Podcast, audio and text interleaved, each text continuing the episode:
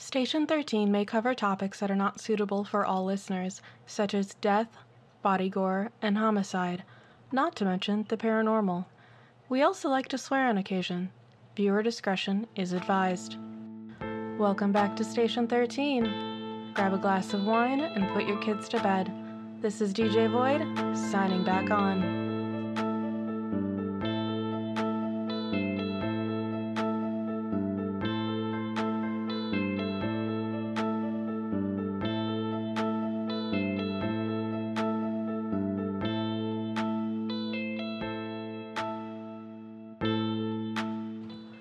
On the top of today's show, I would like to announce we have added a brand new section to the site's webpage. This page is called Community Causes, and on it we will be sharing causes in the community that need funding, whether that be charities that are struggling, those suffering from loss of housing due to disability, sexuality, or orientation, and those looking to fund surgeries for people or pets they find dear. If you'd like to have your story shared through the Community Causes page or on the podcast, please reach out through thestation13.com. This page's first call to aid is for Luke Orion and their queer platonic partner Betty. Luke recently became a wheelchair user to help with their mobility and are currently struggling to afford a place to stay permanently. They are currently living in a van in an unfamiliar state with their two fur children as they try to find a safe place to call home. You can locate Luke's Ko-fi page to donate through the page on the site listed above, where they post general life updates and their art. Their music will also be featured on the cast in the future. I implore anyone with a heart large enough and funds they were able to part with to help them on their journey. Hello, everyone, and welcome back to Station 13. I hope you missed us during our short intermission, as I've sure missed you. I come to you today a year older and a whole lot more tired. I actually woke up on my birthday only to listen to all my bones crack, like that snap, crackle, and pop cereal. It really is strange to watch the body change with age. I mean, it feels like a week ago I was some pathetic kid in middle school. But I'd rather go on forgetting what those years were like. Oh, huge shout out to the four of you that listened to the last show the moment it dropped. A little out of character there, but damn, that means so much for my old radio host heart. Anyway, I was made aware that several people missed the HOA meeting this past July, and let me tell you, the old ones are not pleased. I got a damn earful. Keep your absence in mind when they paint our doorways this winter. You may just be punished for your rudeness. Hell, I even went, and I am luckily not required to, but they scare me absolutely terrify me to my little soul. Now, with the unfathomable old one striking fear into me at the bi monthly meeting, I come back today with more confessions from the box posted on my lawn. It actually filled up quite nicely this time. The first pick reads I like having staring contests with the neighbors. I'm not necessarily interested in any of them, but I do enjoy striking fear into them. Wonder if I'll go to hell for this. Well, Charles, you may not go to hell for that, but I'm glad to finally know why you try to stare at me when I take out the trash. Thought you were going to yell at me for forgetting to sort something into the recycling. Yes, I did just name you. You're the only one who can stare for longer than 10 minutes without blinking. Moving on. I stopped watching sermons on the TV. They're boring, and honestly, I can't handle it anymore. The kids would much rather watch Bluey, anyways. Well, I can't yell at you for that. The sermons on the gods do get pretty drawn out and boring after a while. Doesn't mean you lost your faith. You're just tired. Give yourself a break, my friend. Personally, I'm very tired of the cars parked on the street.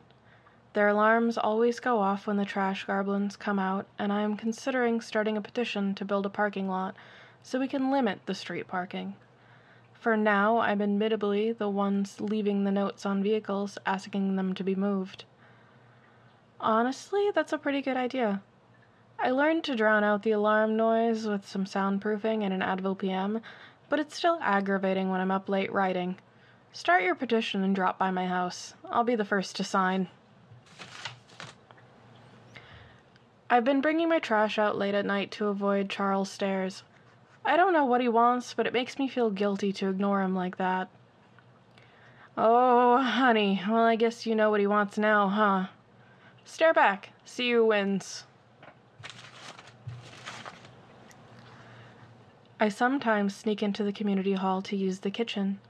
I know breaking an entry is illegal, but my power has been disabled by the creature in the woods, and I'm sick of cold food.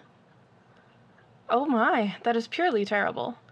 Now, breaking into community hall will get you in trouble if caught, so come knock on my door. You should know the place. You can use my kitchen any time. All right, last one for the day, and I'll save the rest for now. I know my husband is cheating on me. He thinks he's smart, but I've been finding blonde hair on the pillows, and no one in this house is a blonde. He blames the dog, but she's a red haired golden retriever, so I am now also questioning his number of brain cells. Hopefully, he hears this and realizes it's time to pack. Oh, gods, now that's how to end on a tense note. Hey, dude, you may want to skedaddle there. Also, blaming the dog who isn't even the right color? Smart. Though I would suggest checking to see if your house is possessed first. Call the preacher from a couple towns over and have him give the place a thorough look. If he doesn't find anything, I'm sure he'd be down to help with the divorce. Well, that's the dirty laundry out of the hamper. I wonder what these confessions will turn into. They seem to be getting juicier and juicier each time. Just remember, folks of Hollow Creek, I am not your therapist.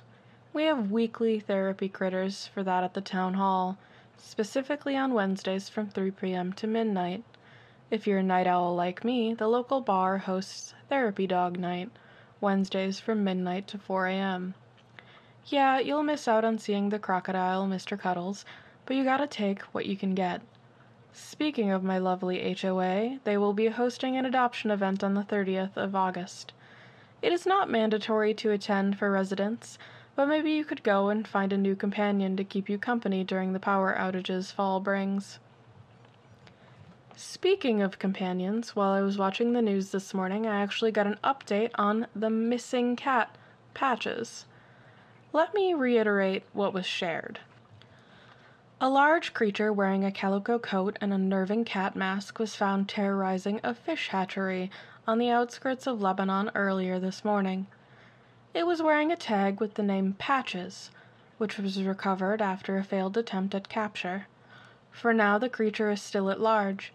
It has been advised that interactions with this creature be avoided for the time being. This Patches doesn't seem intentionally harmful but several workers of the hatchery were sent to the hospital due to this incident. Please be safe out there. While I am slightly relieved this creature is a bit farther away now, I am not so thrilled it is still on the loose. Honestly, the thought of it even existing terrifies me. I really wish people would stop creating new creatures for the hell of it. Honestly, the last time this happened, a Dow almost brought down our economy. Yes, I said a Dow. That is a deer cow hybrid. And yes, those are entirely possible. Don't ask me how it almost broke our economy, though. Even I don't know the whole story there. Anyways, let's check in with the news while we're here. Hello, everyone. Today's news is a little somber. Last night around 9 p.m., the town of Whitewater said goodbye to the benevolent Mayor Whiskers. It seems, as the mayoral election was coming to a close, he saw death as more honorable than losing. This means Whitewater welcomed their new mayor, Professor Bites, this morning. A short pause of silence for Mr. Whiskers.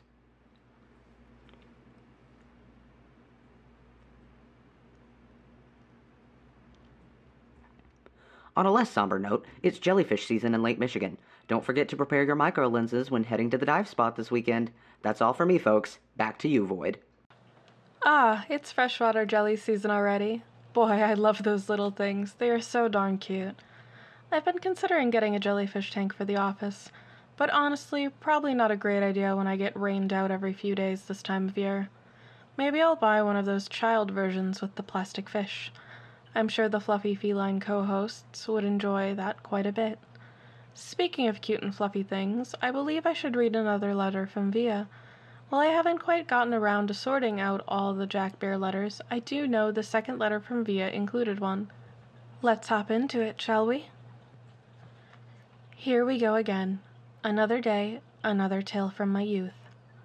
Last time I recounted my first night shift at Black River State Park on duty, a story my granddaughter didn't fully believe while she wrote it down for me. Of course, a lot of these stories aren't easy to believe when the beings I've seen were never publicly documented. But who can stop me from sharing them now? I'm dead. In this letter, I will tell you about what my first month post night shift was like. Working at the park, or at least what I remember of it. After my first overnight shift, I was always just a bit on edge. The quietest branch snapping would make my arm goose pimple. I am ashamed to admit that I still had my doubts about actually lasting at this job. I remember the next few weeks patrolling the area being rather quiet. Surprisingly, the things I saw were much more mundane. A bear here, a skunk there, the occasional giant bird nesting in a very unfortunate place. Though one day is much more vivid in my memory. I had somehow found myself off the trail and patrolling an area I wasn't quite familiar with. Before I knew it, I had gotten myself fully turned around and the sun was starting to set. From what I knew of my night shift, this forest wasn't a place I wanted to be after dark. So I remember turning on my flashlight and trying to find trail markers on the nearby trees. I hate to admit it, but Lady Luck was not on my side that night. The only marks I could find were from the antlers of deer and not deer in rut. That's when I heard a rustle from the woods behind me. My whole body froze, and as I was counting my blessings and squeezing my eyes shut, praying it would be over soon, I felt a fuzzy face meet with mine.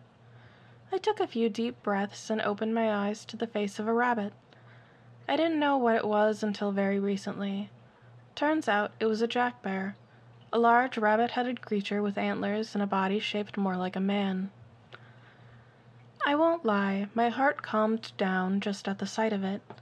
It looked like a giant goof, and as I reached out to touch its head, it leaned in. When I had fully come to my senses, it took one good look at me and started to walk away, looking back, trying to encourage me to follow. I will admit I had my reservations about doing so. Mother always said not to follow strangers in the woods. But something told me it would be all right.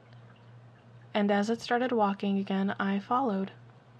Surprisingly, well, probably not for you reading this, the lovely fellow led me back to the main trail that led to the ranger's lodge. I made sure to give it the carrots from my lunch bag before it wandered off, and was relieved that something so nice could live here too.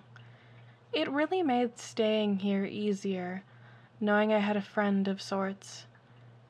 The jack bear actually continued to return sometimes just for treats and attention, and sometimes returning hikers who had been lost for hours to the lodge's door. The head park ranger didn't seem too bothered by it, so I don't think we ever called it in. Unfortunately, that month wasn't all roses and daisies. The same month I came across something we did have to call in. I was patrolling a field in the early morning, making sure no one was camping in a restricted area. It wasn't co- uncommon to find a battered camper or two on these patrols, commonly beaten up by the smaller beings that call this forest home.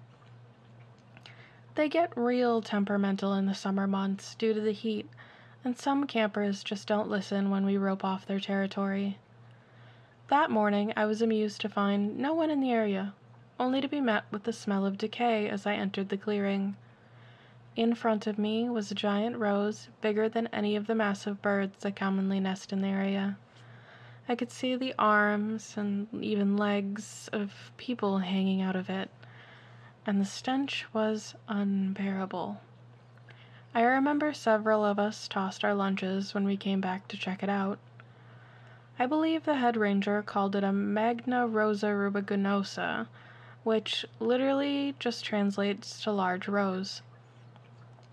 We had to call in the WDPCA to remove it, as it was classified as an invasive species in Wisconsin. It was honestly not that terrifying to look at in the stage it was in, but I know what they turn into when they've consumed enough flesh, and quite frankly, I'm glad we didn't let it get that far. For now, I think we shall leave this letter here. That's all I really remember from the first month, anyway. Most of the other events were on the tamer side. Teens trying to smoke pot here, and bears trying to get into the trash cans there. Just the average things you'd find in most state parks. I wish you well, Void, and I hope my stories fare well for you. Ah, Via, you lived quite the life. Let me give you all a rundown on the Magna Rosa rubiginosa.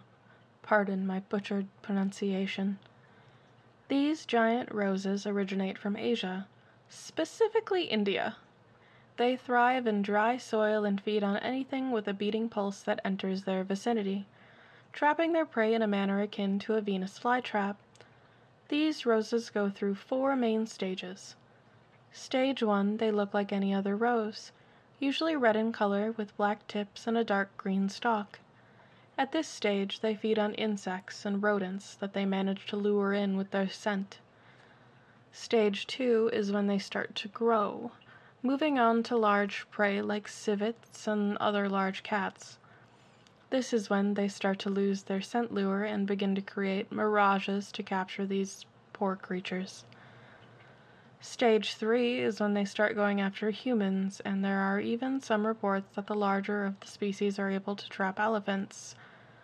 By stage 3, their scent becomes pungent and the smell of rot is overpowering.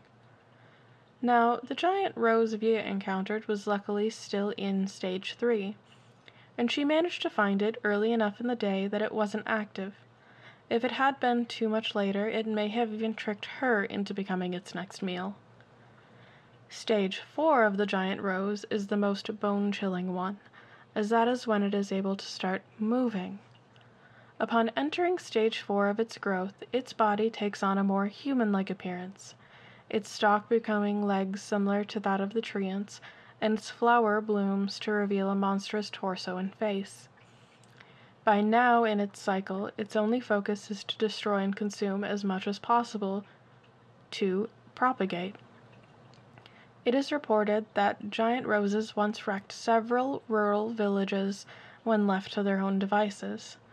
This is when it was decided that they should be culled yearly, and were too dangerous to ignore. I can't quite explain how one ended up in Wisconsin, but my guess is someone with more wealth than brains bought it as an exhibit piece and decided to ditch it when it started to go past stage three. Everyone thinks it's so cool to own the equivalent of a Digimon until they realize it's not all sunshine and bumblebees. Anyway, enough with my impromptu report. Let's check out the weather. Unfortunately, Misk is unable to read the weather for us today, so she sent me the report just in case. Let's see. It looks like we finally reached the precipice of heat, and by next week should begin cooling down again.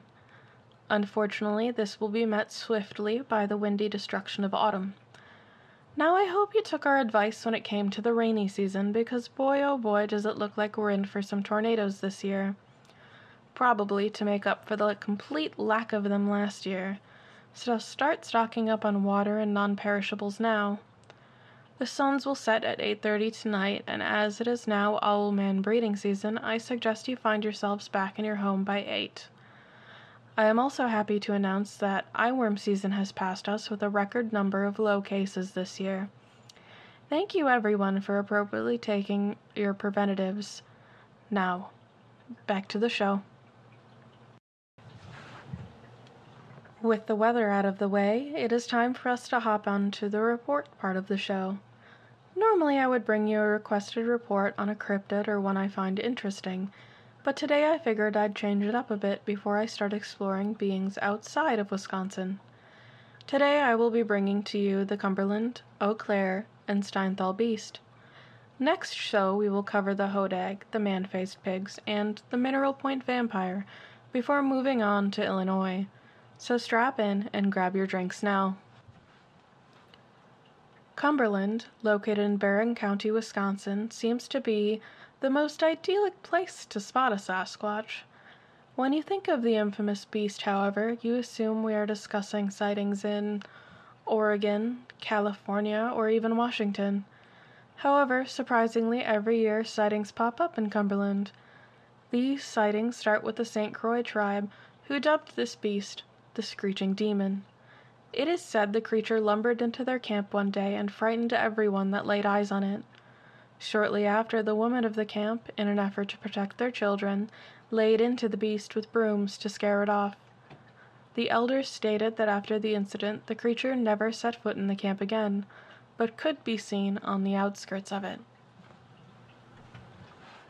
Fast forward to 1974 when two young siblings, Sharon and Shelley Brunette, were playing in their family's cornfield. As they made their way to the last row during a rowdy game of tag, they came face to face with a monstrous figure. They described it as a large human covered in matted hair. They claimed the beast seemed just as terrified as them, and after moments of locking eyes, both the beast and brunette siblings ran in different directions. Upon further recollection of their encounter, the siblings agreed the creature was about seven feet tall, with arms that hung down to its knees, covered in black fur and reeking of onions. Bringing it forward another twenty ish years, this Sasquatch like creature was spotted again by someone driving through the town. Witness Dennis Murphy claimed he saw two of them, both standing around seven and eight feet tall. He claims to have spotted them on the edge of a cornfield, and while the smaller of the two tried to crouch down, the larger one simply stared as his car passed by. His description of the creature didn't seem too off from that of the brunette siblings, simply adding that they had human like faces and that their fur was more of a whitish gray. In the years following this, there were more sightings of the beast. To be more precise, sightings of him being a peeping Tom, one of which he left large imposing prints and even stole the homeowner's rabbits. While sightings are still occurring to this day, it is only a matter of time before Wisconsin comes to mind when you think of the Sasquatch. Now, the Eau Claire beast is no imposing humanoid figure. It is said that it has a body more akin to a panther. On March 19, 1908, the La Crosse Tribune ran a very minute article about this beast. The article, while brief, mentioned that said creature was killing livestock and stalking children of the local farmers. This would be the only public acknowledgement of the Eau Claire beast, but that didn't mean its time terrorizing Eau Claire was over. It was still taking off with farmers' livestock and prowling the woods, but would go mainly under the radar until 93 years later. In 2001, a woman who had just finished her shift at the local hospital was taking her normal route home on Highway 37. As she was on her way, she saw something on the side of the road. Slowing down to check what it was, she met with what she described as a large black panther. When confronted by the vehicle, it got up on its hind legs to reveal its imposing size, akin to that of a bear. Fearing this creature would attack her vehicle, the witness drove off in a fury. Nearly a full year later, this incident would be repeated in an almost identical fashion. An evening news producer left work around 11 p.m. and was taking Highway 37 home. As she too slowed down to view this mysterious creature on the side of the road, her headlights illuminated the being. This caused the creature to flee into the brush, with her reporting that it had quite a large frame, but the body shape of a large cat. Unfortunately, this sighting in 2002 seems to be where the sightings end. However, there have been several reports of big cats in Wisconsin for several generations, so who's to say some of the newer ones aren't this legendary beast? Now, on to the final beast of this list. A monster rarely heard about outside of Wisconsin, much less its country of origin. Steinthal, a small unincorporated community within the boundaries of Eaton in Milwaukee County would be absolutely blindsided one day in 1965. For this is the day when the beast simply popped into existence in the abandoned farmhouse of Leo Schweitzer. A year prior, the Schweitzer family was actually still happily living in the home until a fire broke out under mysterious circumstances and took out the barn and half of the family home. Rather than repair after the devastating event, Leo took his family and moved elsewhere, leaving up private property signs to protect his land. Of course, I know very few people who heed those signs even now, so of course several people were eager to explore the property. It didn't take long before it became the town's teenage hotspot for young lovers, offering them a secluded place to collude and a sense of danger to add to the thrill. This led to several stories of horror evolving from the rundown property. Classic tales of hauntings or a sinister slasher lurking around the outskirts. Ironically, the land's owner, Leo, was also made aware of these trespassers but seemed fine, provided they respected the property itself, even going so far as to ask the local sheriff to keep an eye on who enters and check for damage now and again. As the tales continued to evolve as they passed from teen to teen, no one was prepared for what they would truly turn into. For at midnight precisely on a cold fall night was when the beast of Steinthal finally made its appearance.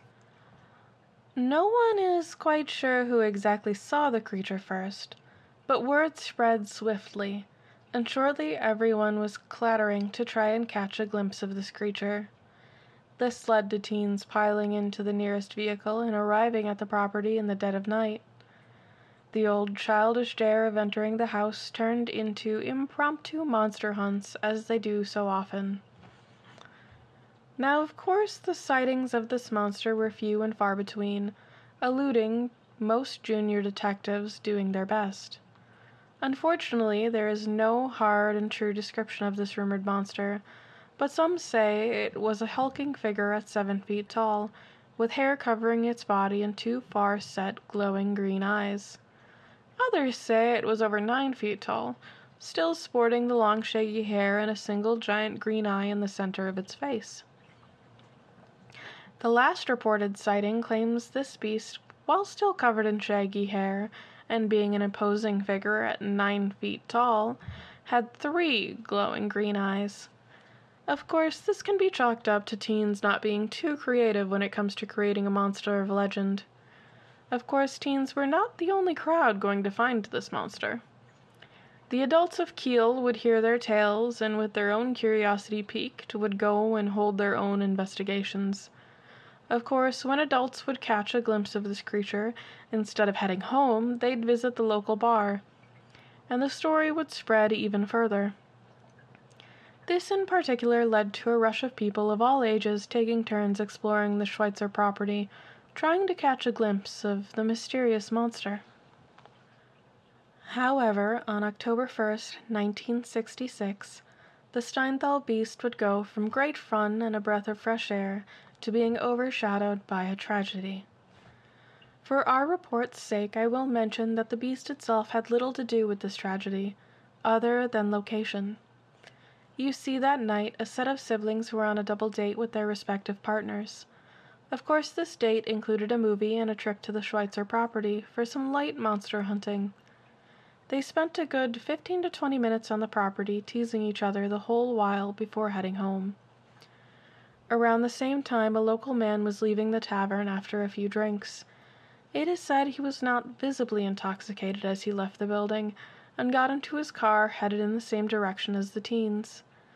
This is where this story gets to its heartbreaking conclusion.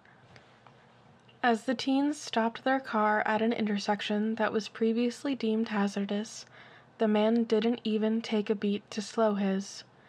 This led to the man hitting the teen's car with enough force to roll both vehicles multiple times. Unfortunately, in this accident, three of the teams lost their life and left the last one critically injured. This led to the Steinthal beast craze dying out to just a whisper of the flame it once was. Understandably, of course. Along with that, people began to become retrospective realizing that as soon as they fled the farm on their late night monster hunts, they put themselves and others in danger, never minding the speed limit or others on the road in their fear. A once light-hearted, goofy adventure turning into a tale of road safety and being forever linked with the worst car accident in all of Manitowoc County. As the town began to quiet again after a year full of excitement, people began to question what the Steinthal monster could have actually been. Some of the best explanations seemed to originate from local hunters and trackers in the area. They brought up the fact that the Schweitzer property was not too far from the likes of natural springs, small swamps, and a few quagmires. This led to the belief that what those people were seeing was simply deer jumping fences, as their eyeshine gives off the same green glow as described above. Another hunter stated that it was more likely these deers were standing on their hind legs to eat crab apples, giving them the foreboding height of seven feet tall, but still deer nonetheless. Of course, some older locals had their own ideas, like that it was simply a black bear. Black bears, while not common in Manitowoc County, are also not rare. It would not only explain the seven to eight foot height, but also the accounts that the creature had shaggy dark fur. Now, an even less accepted theory is that these people actually saw Bigfoot on the property, one that got chased away by the constant presence of humans. Whatever the Steinthal monster actually is, it is now, for the most part, lost to time, and tangled with a tragedy far greater than its original legend. I do wish all living relatives of those who passed in the accident are able to live life to the fullest.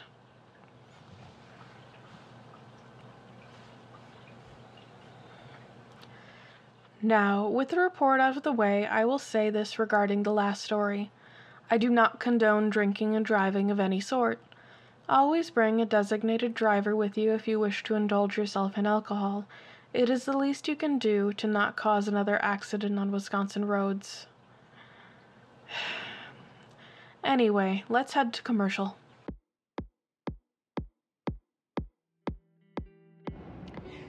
Thank you everyone for joining us today on Station 13. Today we are highlighting Lyric Dimig of Lapcat Creations and Rain of Paracosm Entertainment. Lyric provided Station 13 with its wonderful podcast cover art, the opening tune, and their voice as Garth Strongwater. If you like their work or would like to view other pieces they have for sale, including some very cute knit items, check out their website, lapcatcreations.square.site. That's L A P hyphen C A T hyphen C R E A T I O N S dot square dot site.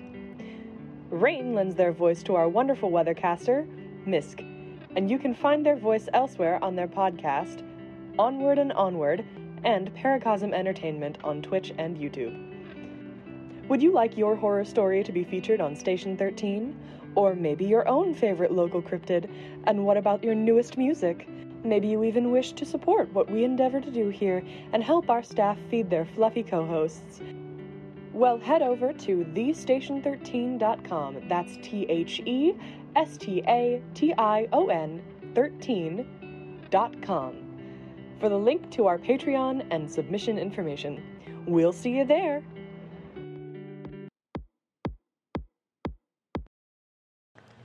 Welcome back to the show, everyone. While that played for you all, I took a minute to collect my thoughts after the report and decided which direction I'd like to take this episode now. I figured, why not share with you all the news that I actually have been contacted by the writer of the mysterious letter from the last show. Apparently, his new friends heard me reading it and urged him to write in again. As a brief reprieve, I have decided to read it for you all. Hello, Void. It seems the events of my first few days here that I wrote down ended up on your show. Honestly, probably wouldn't have even known if my friends didn't show me the recap. But yes, I am not from this place this universe, I guess. I come from a place with a singular sun and moon, and far less creepy creatures skittering about. After I got out of the cabin, the man I had followed set me up in an apartment with his nephew, who very quickly became my friend. I found a job and started paying my way as the nephew, Stephen, took his time explaining everything to me. It took me a while to grasp the fact that I'd probably never see my family or girlfriend again, but that letter is also about four years old now, so I have finally begun to adjust. I also did some research about how I got here or what happened to me, and turns out there is a whole support group. We meet online monthly in World of Warcraft, which I'm surprised is still going so strong here. Turns out people call us migrants, which makes sense, honestly. That's basically what I was, and still kind of am. I figured if I write into you today, more migrants like me may find a safe place to get help. So, in reality, thanks for sharing my story, I guess. Even if I wasn't really the person that sent it in. With lessening terror, Ethan. Honestly, hearing from Ethan after reading his story really made me question how common this occurrence is. I mean, it also seems my signal reaches wherever he came from, if those strange emails a while back are anything to go by. I do, however, feel bad that those like Ethan are taken from a more stable world and transported here, where at any moment a being could find you a tasty treat and snatch you away. It must be a terrifying nightmare at first for some, especially if there are any younglings that landed here. If anyone you know happens to be a migrant or you yourself are one, I suppose you now know there is a group out there for you. Speaking of unfortunate nightmares, I have actually been having one recently. Normally, I'd keep these things to myself, especially after our first show, where I had to make the tough decision to move out of my old apartment. However, this nightmare has been consistent for the last few weeks. Quite frankly, I just need to get this out of my head.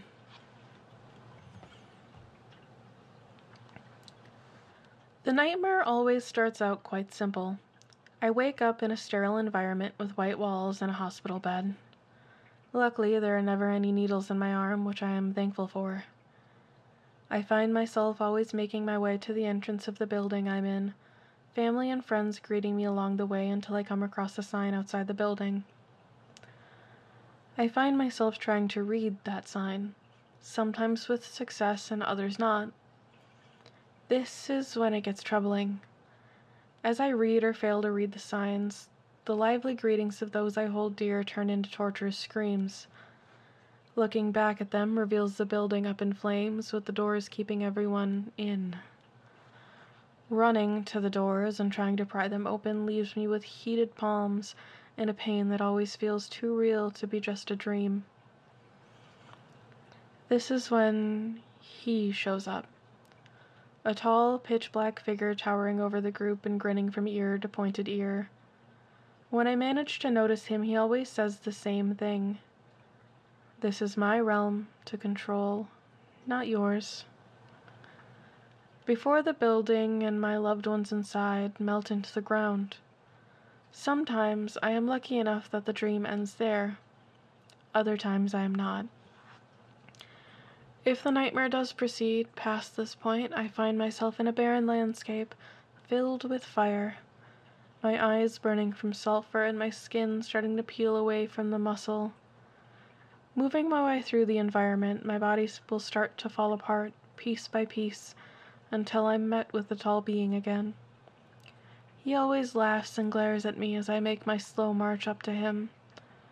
By the time I reach him, I am commonly nothing more than bones, my body aching in ways I didn't know possible. This is when, no matter how hard I try to fight him and spew vitriol at him for what he's done to my dreamscape, I wake up covered in sweat and tears falling from my eyes. This is not a nightmare I'd wish on anyone, as the pain is so real that even my hands show the signs of trying to open the doors trapping my loved ones in. I've had the nightmare every few days now. I'm not quite sure if it is trying to tell me something, but if you are experiencing something similar, I'd appreciate you reaching out so I know I am not alone. I just, I would like to no longer be terrorized by this creature. For now, I think I will call it a night. I am getting over quite the nasty cold that hit me shortly after the last episode. The rain really does a number on my immune system. We shall see you next time. Remember, take everything said here with a grain of salt and a pinch over your shoulder. By the way, it's 10 p.m. Do you know where your children are? DJ Void, signing off.